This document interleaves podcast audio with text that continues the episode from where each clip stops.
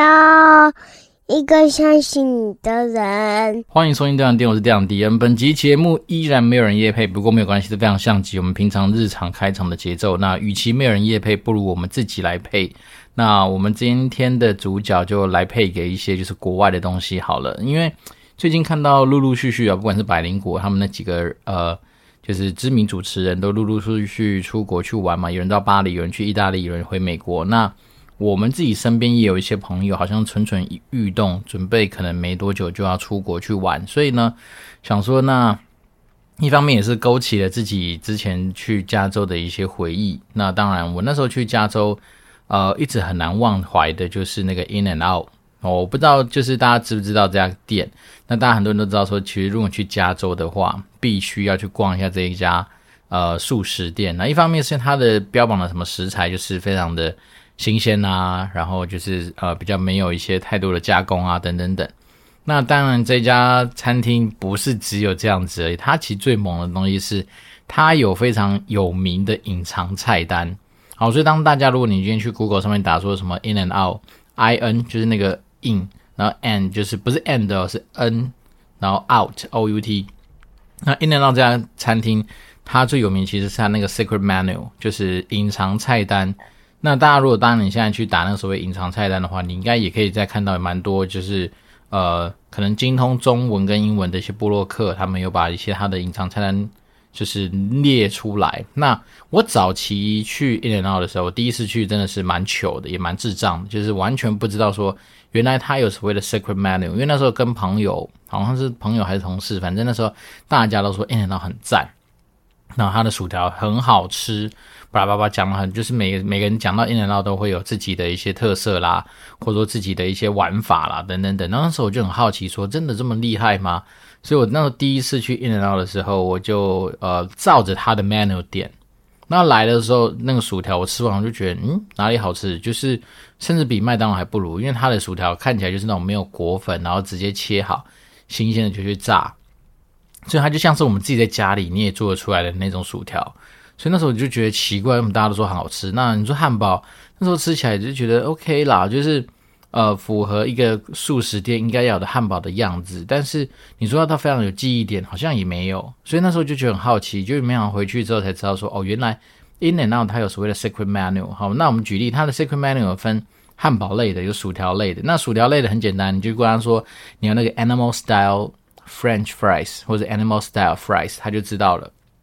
因为 animal style 就是指说他们某一种酱料。似乎是类似于很多人说，可能蛮像是那种千岛酱，但是上面会呃沾，就是不知道是混搭的一些，算是那种呃有烤过还是炒过的洋葱，所以弄出来的一种他们特别的一种酱料，他们叫 Animal Style。那当然，我那时候后面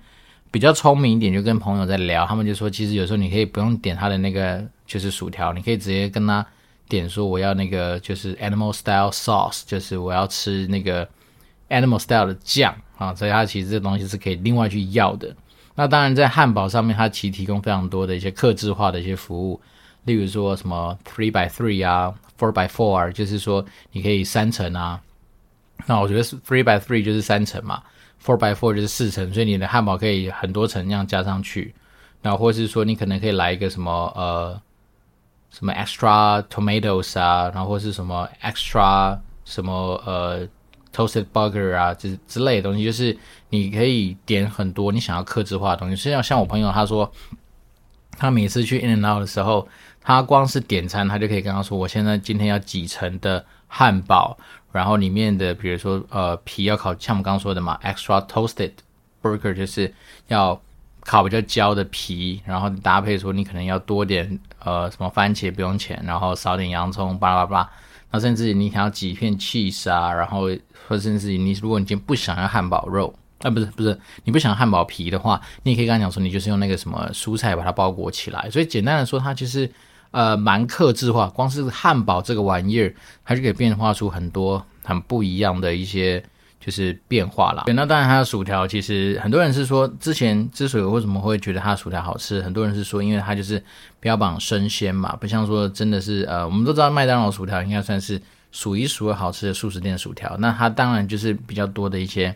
加工后去让它呈现出它应该有的脆度啊，然后那种鲜美的程度等等等。但一等到标榜就它本身的薯条是非常新鲜的现切，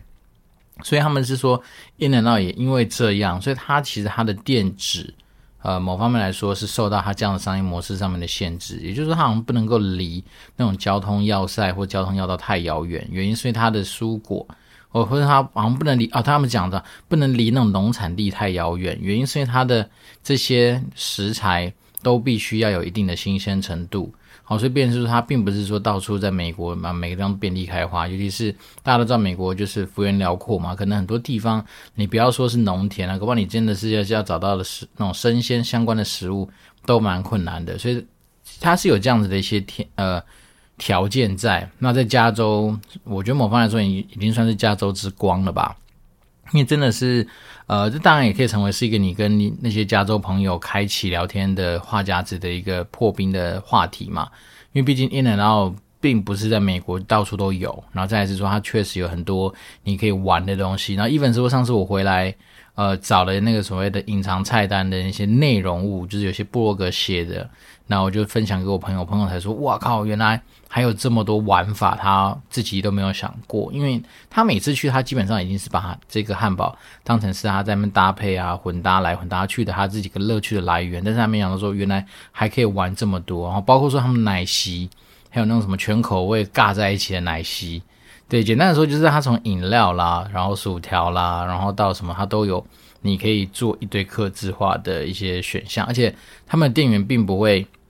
因为你今天那边说，哎，我要做一些客制化的一些什么汉堡，然后不爽不会，他们反而很期待你能不能够对他们自己的那些呃食材去做很多的变化，所以这算是一个蛮特别的一个商业模式啊。那当然你都知道说这种东西，你一定是点完之后，你可能要等的时间比较久啊，或者说他们也许真的有些他们 know how，他们在他们的流程串接上面可以让这件事情很发挥，就是相对快速的一些呃调整，我觉得这是蛮厉害的一件事情，所以 In-N-Out 很赞。好，那我当然那时候在美国，我自己印象比较深刻，是因为我第一个当当然我并不是一个呃呃那时候就很了解什么什么隐藏菜单的人，所以那时候 In-N-Out 我现在就踩雷之后，我就跑去另外一家，另外一家叫 The Hats，呃 H A T S 吧，对，它就是一个帽子的概念，然后它的东西就真的更好吃，因为它没有什么隐藏菜单，但是它的那个呃肉酱薯条啊，肉酱汉堡啊。就是它的一个特色，当然它是它以美国人角度看它，连美国人都觉得它很油腻、很 rich、很很呃，就是怎么讲，就是相对来说会让你觉得说好像很丰富口感这样子一家店。但是我那时候带我同学还有带我朋友去吃，我们大家都觉得说，嗯，那个真的是蛮值得一吃，但是你不肯吃多了，但是它真的就是什么，类似那种 chili，然后加了很多那种什么嗯、肉末的那个什么呃。薯条酱啊，等等等，那个真的都，我觉得，嗯，就是说你不在乎热量的情况之下，这东西真的是一个蛮好的选择。所以那时候在美国，我自己印象比较深刻的是这两间素食店。那当然像其他还有一些台湾吃不到的一些素食店嘛，什么 Jack in the Box 啊，然后什么 Taco Bell 啊。我觉得都蛮有他们自己的特色，但是我自己觉得这两家是今天比较能够拿出来做一些分享的，我觉得蛮有特色的一个呃好东西。好，但是讲起来很可惜，这这两家台湾都没有。好，那我只是说，以当然，如果说现在大家有机会去美国、去国外走一走的话，那当然我觉得这东西都可以当成是一个大家可以进攻的目标，而且都不贵啦，因为毕竟他们都是那种速食店型的，所以一定不会是你像你去坐在那种什么嗯。他们那种餐厅式的地方，然后吃一些相对来说比较高单价的一些服务，那这两家我觉得都还算 OK，还不错，然后就推荐给我们有机会去加州游历的听众朋友们。好，那最近，嗯，这这个周末其实应该说这样子，直到今天录音之前，我其实我都蛮累的，我都觉得很想睡觉。然后一方面是因为周末我跑去打工，哦，那为什么我去打工呢？因为我跑去当了那个一日房仲。然后这个东西就是，呃，之前不知道几集也跟大家讲过嘛，就是我自己以前投资的一个物物件，在最近要开始卖出嘛。那刚好这个周末，那我就约了就是相对有缘的一些朋友，然后我想说来去做一个算是呃，我自己心中抓的应该算是倒数几次带看的啦。原因是因为我在前一周我已经把这个物件放给房仲，而且从那时候从房仲回报的一些频率，好，或者是说。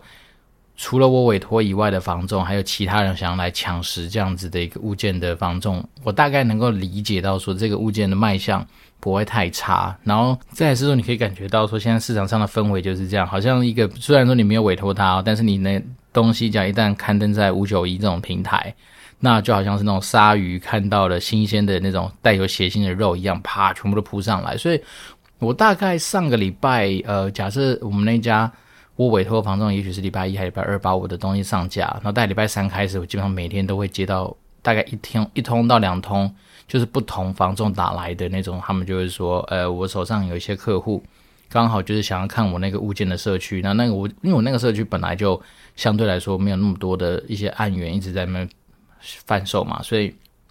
自然，他们就把焦点放在我那个物件上面，所以他们就是说，他们手边其实有客户在桃园，在那个附近找了蛮久的。那当然，对于那个社区，第一个也熟悉，第二个是他们真的是蛮有兴趣的。所以那时候我大概就知道说，蛮有戏的。好，那当然，因为我一方面是我之前是先接洽我朋友，那说是朋友也算是有缘在网络上认识的。他虽然说不是我们的听众，那也不是说股癌特滚群，但是是在别的理财社团上面认识的朋友。所以那时候我就觉得说，耶，好，我们反正呢，整个交易策略就是这样。我一定是我这边也持续在做，然后那当然，如果房仲他们能够有机会啊、有什么发展的话，我们就让他自由去发挥。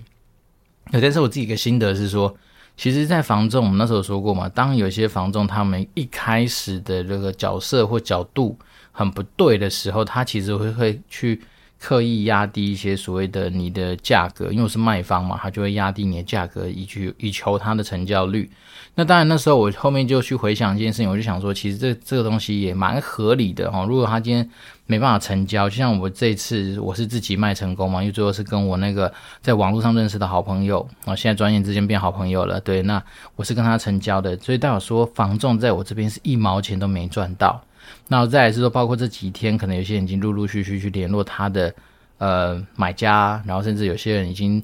走到了他们请他们的代书帮忙那个买家去做所谓的贷款上面的评估，所以等等等这些东西，其实你就会发现说，当你房子一旦没成交，你这些所有的努力都是归零。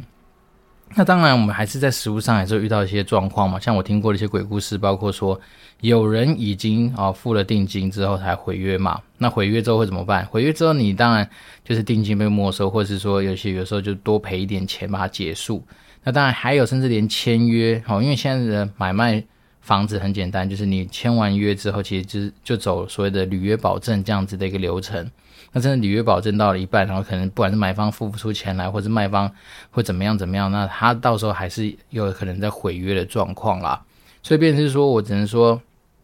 就算这样子啊，其实说实在的，你那些房仲本来很多时候你投资下去的时间，或是你很多的一些呃心力，然后一旦没有办法成交，它可能都算是一个所谓的沉没成本。对，那大概是这样子的一个心得。那当然那时候呃，整个周整个周末。除了跟我自己的网友去做一些讨论啊，然后去说服他说这个物件其实对他来讲其实蛮适合之外，那当然我也是秉持着一些呃相对合理的一些、呃、开价的一些定价方式啦。哈，因为毕竟我们也一直跟大家说，我们是第一个，我们现在某方来说也算是某一种公众人物嘛。虽然说我们的流量也许不到。真正一线的明星这么大，好，但是我们还是要为我们自己名声去做一些负责，所以，我们一旦在网络上跟大家承诺的东西，那绝对是该放福利我就放。好，那我只能说，像我们这个网友透过就是我这边省下来的房中费回给回扣呃回馈给他，加上他本来透过房仲买房子所产生的一些费用，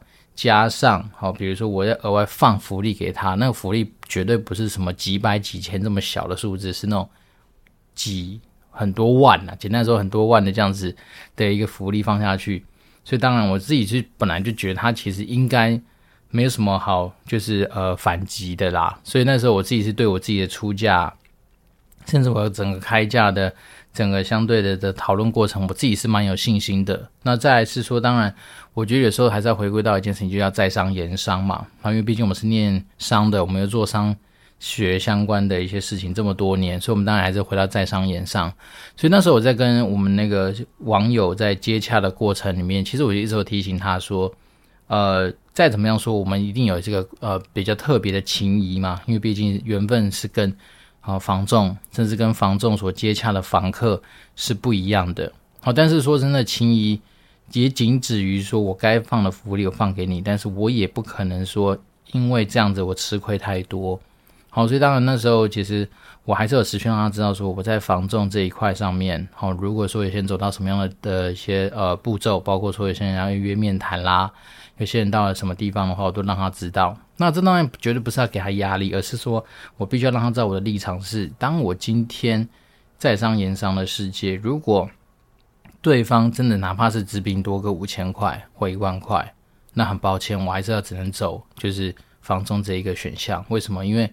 我放给你的福利已经是非常非常多了，但是别人在这样的情况之下，他都还愿意再往上去加，代表说以诚意上面来说，当然会是一个就是呃，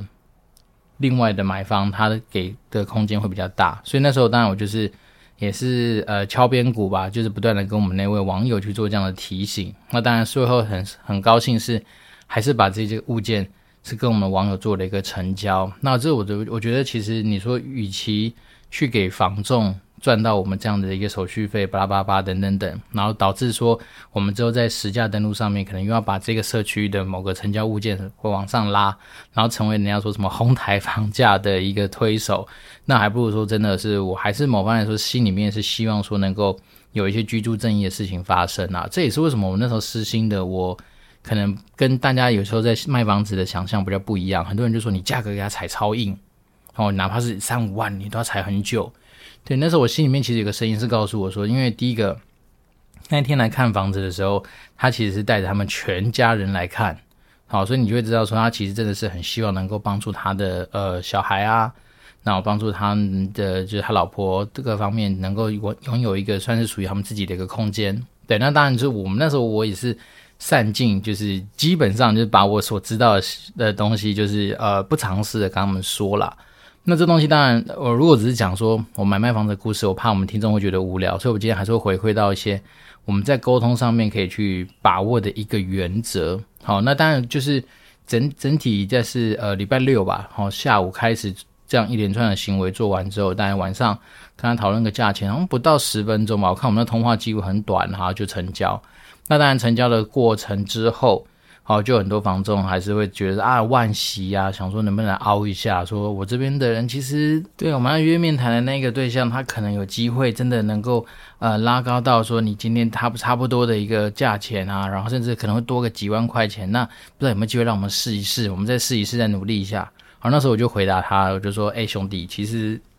讲真的，你不觉得你在讲这些话的同时，其实有点脱裤子放屁吗？为什么呢？因为大家应该要有一个概念是说，当你今天进去房仲的店里面去做所谓的面谈的时候，绝对不是像我们今天去呃逛美式卖场进去走出来这么快。通常来说，你跟他约个一点，好，你大概顺利的话，也许你出来的时候准备可以吃晚餐。我们讲是下午一点，所以变成是说，呃。并不是说这个东西每次都要那么冗长哦，因为我之前也有去，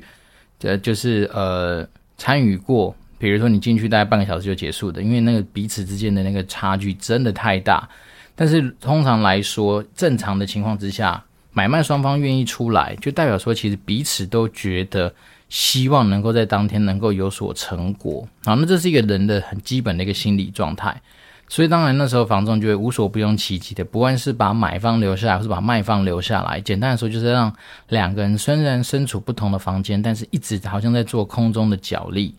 所以那时候我大概就知道说，呃，一进去你可能一点多到，可能也许你真的出来就是四五点以后。然后包括说当天通常的流程是这样，你一旦一旦当天谈完之后，一定当天签约。好，所以该做的事情这样整个夯不啷当弄下来，可能五六个小时都有可能。好，所以那时候我就跟他讲说：“哎，兄弟，你不觉得你脱裤子放屁原因是因为我今天陪着你这边演戏演了半天，弄了大概四五个小时，最后我得到的结论，甚至我实收的金额，其实也没有比我跟我自己网友成交的来的的呃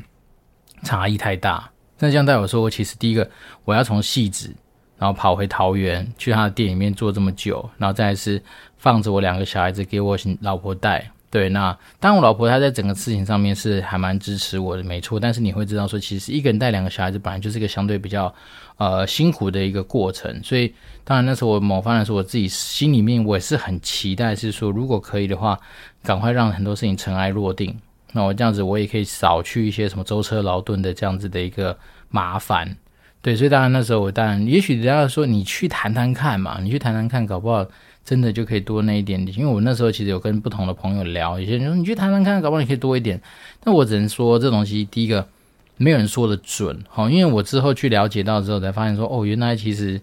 呃买方愿意开的价格，跟我那时候期望说我实收。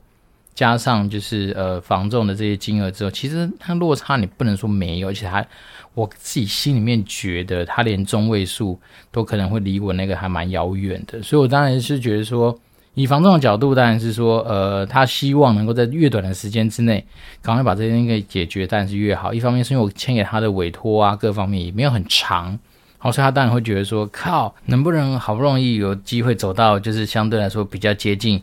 魔王关卡的时候，当然不想要轻易放弃。可是说实在的，我们自己有经验的人都会知道，说这东西绝对没有像你想象中这么单纯或这么简单啦。因为到时候他一定会很多那些谈判的手法啦，在这个中间过程来过程去啊，对。所以我自己是觉得是说，那时候我当然就是用很多，比如说讲 CP 值的方式去计算啊，时间效应的方式去思考啊，等等等。所以那时当然就是，我觉得其实给网友当然有好处啦，就是。对我对他来讲，他可能赚到的是相对的一些什么手续费的节省，但对我而言，其实某方来说，我也是多交了一个朋友嘛。因为你说，对了，但如果以更务实面来说，其实我如果对于自己的利益最大化，我应该是要去交房仲这样子的朋友。为什么？因为一旦有机会让他们未来帮你报一个或两个那种适合投资的物件。那在走这样的几年下来，也许又是一笔获利的机会，这是一定的。然后，因为有时候房仲说真的，他们就是在市场上的第一线嘛。那你也就是像我们今天在做投资一样，如果你今天能够得到刺激市场面某些个股的一些特别新或者特别呃前段的一些消息，你当然就有机会享受到一些相对的一些什么获利红利啊，大概是这样子吧。但是我只是觉得说。嗯，那时候没有想太多，我单纯只是说，因为我们还是要顾及我们在做自媒体上面的名声嘛，所以我那时候确实确实比较偏袒我自己的网友多一点。对，那当然有时候说真的，买卖这种东西，有时候真的也就是一种直觉化的或者感性上面的一个作祟啦。那当然这东西也是呼吁一下，就是说，其实大家不要去想象说买房子、买汽车那种高单价的东西，在买卖的过程上好像会有什么样特别不一样的手法，其实也没有。其实不外乎真的你在买的当下做决定的那个瞬间，其实是都是感性的，然后都是非理性的一些思考。所以有时候真的你就是要想办法去营造这种所谓的感性的呃。同意啊，或者感性的接受，或者感性的买单这件事情的一个氛围，或者说你要提供相对于就是比较能够促成这件事情发生的一个可能性。好，那就我自己说能够拿出来跟大家分享的是一个东西，我觉得以往我们在做业务的时候，有的些人他都会怕说今天这个东西有什么不好，然后要去做所谓的隐恶扬善的一个手法或手段。但对我自己这次这样交易这个东西而言的话，我自己所采取的就是说，我不太会特别的去哦把这个房子的缺点或者它可能不是那么好的地方给隐藏起来，甚至当然说谎就更不对啦。所以我自己是选择说，第一个我连隐藏都不隐藏。那这原因是什么？因为我自己事后回想起来，其实这也是蛮有趣的一个人性心理，就是说，当我今天我已经把哦，所有的资讯，不管黑的白的，我全部都告诉你。某方来说，其实这无形之中反而会更增加，就是那个资讯受众的一个信任度。好，哦，为什么会这样说呢？因为有一些其实它就是不争的事实的东西，那你与其去不去讲，你与其就是等到别人来问你，才再次另外的重申它的时候，那种力度就不如你一开始直接破题或是破冰，就让他去说。好像以我自己的案例而言。我那时候在跟他介绍我房子的时候，当然哦卖点啊、优点啊，我那时候买这房子考量什么什么，全部讲完一遍之后，那我还是推还是说，那必须接下来让你知道是以后关于这房子，你可能未来会必须要注意的地方，而且它确实也就是一个，我觉得要让你知道它的状况，因为那个。我们那个物件，它旁边其实就是它以前桃园假日饭店，它之后改名叫金悦嘛，金悦酒店吧。然后在疫情的时候，因为它就是呃经营不善吧，所以就倒掉了。那接下来就是已经有呃，据说已经有规划好要盖成未来是另外一个住商大楼，也就是说它可能会有更多的商家会进驻，然后甚至会有更多的一些商业发展的机会，只是说。对我们来说，当然好处你可以期待说未来更长远，你的生活机能会更加的呃便利，对。但是另外一件事情，当然就是你必须要忍受可能几年的所谓动工时候所产生的一些噪音啦，或是家里可能会稍微比较脏乱这样子的一个可能性。所以那时候我当然就是我在他们还没有感觉到说有这件事情的时候，我就直接带他们去从楼梯间就看到对面的那个房子。我刚刚说。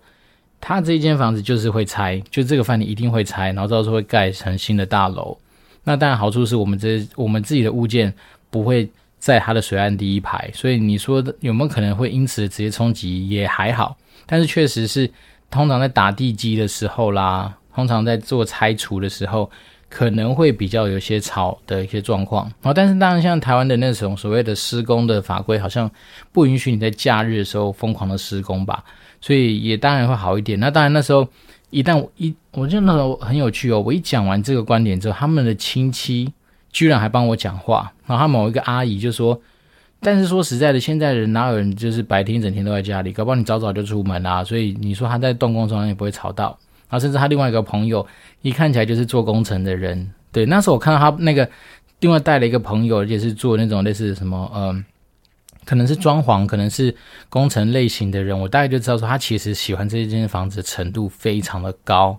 要不然他没事不会带这么齐全的人来做，甚至是有一些是未来的规划的准备。对，但我们一定要另外一个东西回到，就是如果比较暗黑面来说，假设我今天就是一个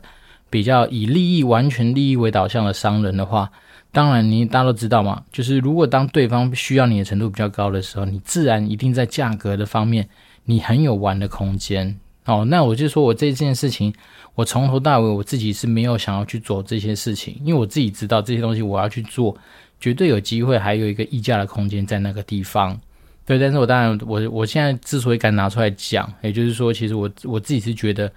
嗯，君子爱财，取之有道吧。好，那我觉得既然我当时有承诺他说，我可能会给他一些，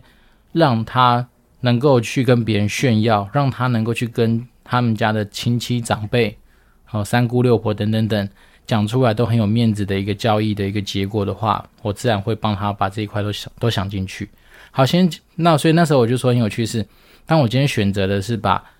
这个东西一开始的缺点是在我可控范围面的像的东西直接都拿出来去跟对方去做一个说明的时候，其实某方来说，他对我的信任度就真的非常高。那当然那时候我还有顺便是跟他们的亲戚朋友。讲了一个类似的，就我们就用对比法的概念，就是说，你看哦，这边虽然说它有可能因为拆迁房子、打地基、盖房子可能会比较吵，但是说实在，如果说你今天把你的点放在很多的从化区，其实从化区你可能会面临到的一件事情是，除了旁边的大楼在盖的时候的一些嘈杂的声音之外，接下来你可能会面临到的是。一堆人跟你一样都是新住户进去，那大家会做什么？会做装潢，所以大家在相对来说更多户在那边装潢的一个情况之下，你这个房子所享受到的吵闹的感觉，绝对远超于我现在这个物件。因为毕竟我们这物件已经是十年啦，所以里面有些住户相对来说早就都已经相对稳定的住在这这个里面嘛，所以你可能到时候真的是大家一起。面对外面的声音，反而是里面，你说真的是透过装潢的声音，也许跟从化区一比起来，或或是那种什么，就是新的一些市政啊等等等比起来的话，我觉得应该还是相对会好一点点。那当然，你说如果你今天就去找到一个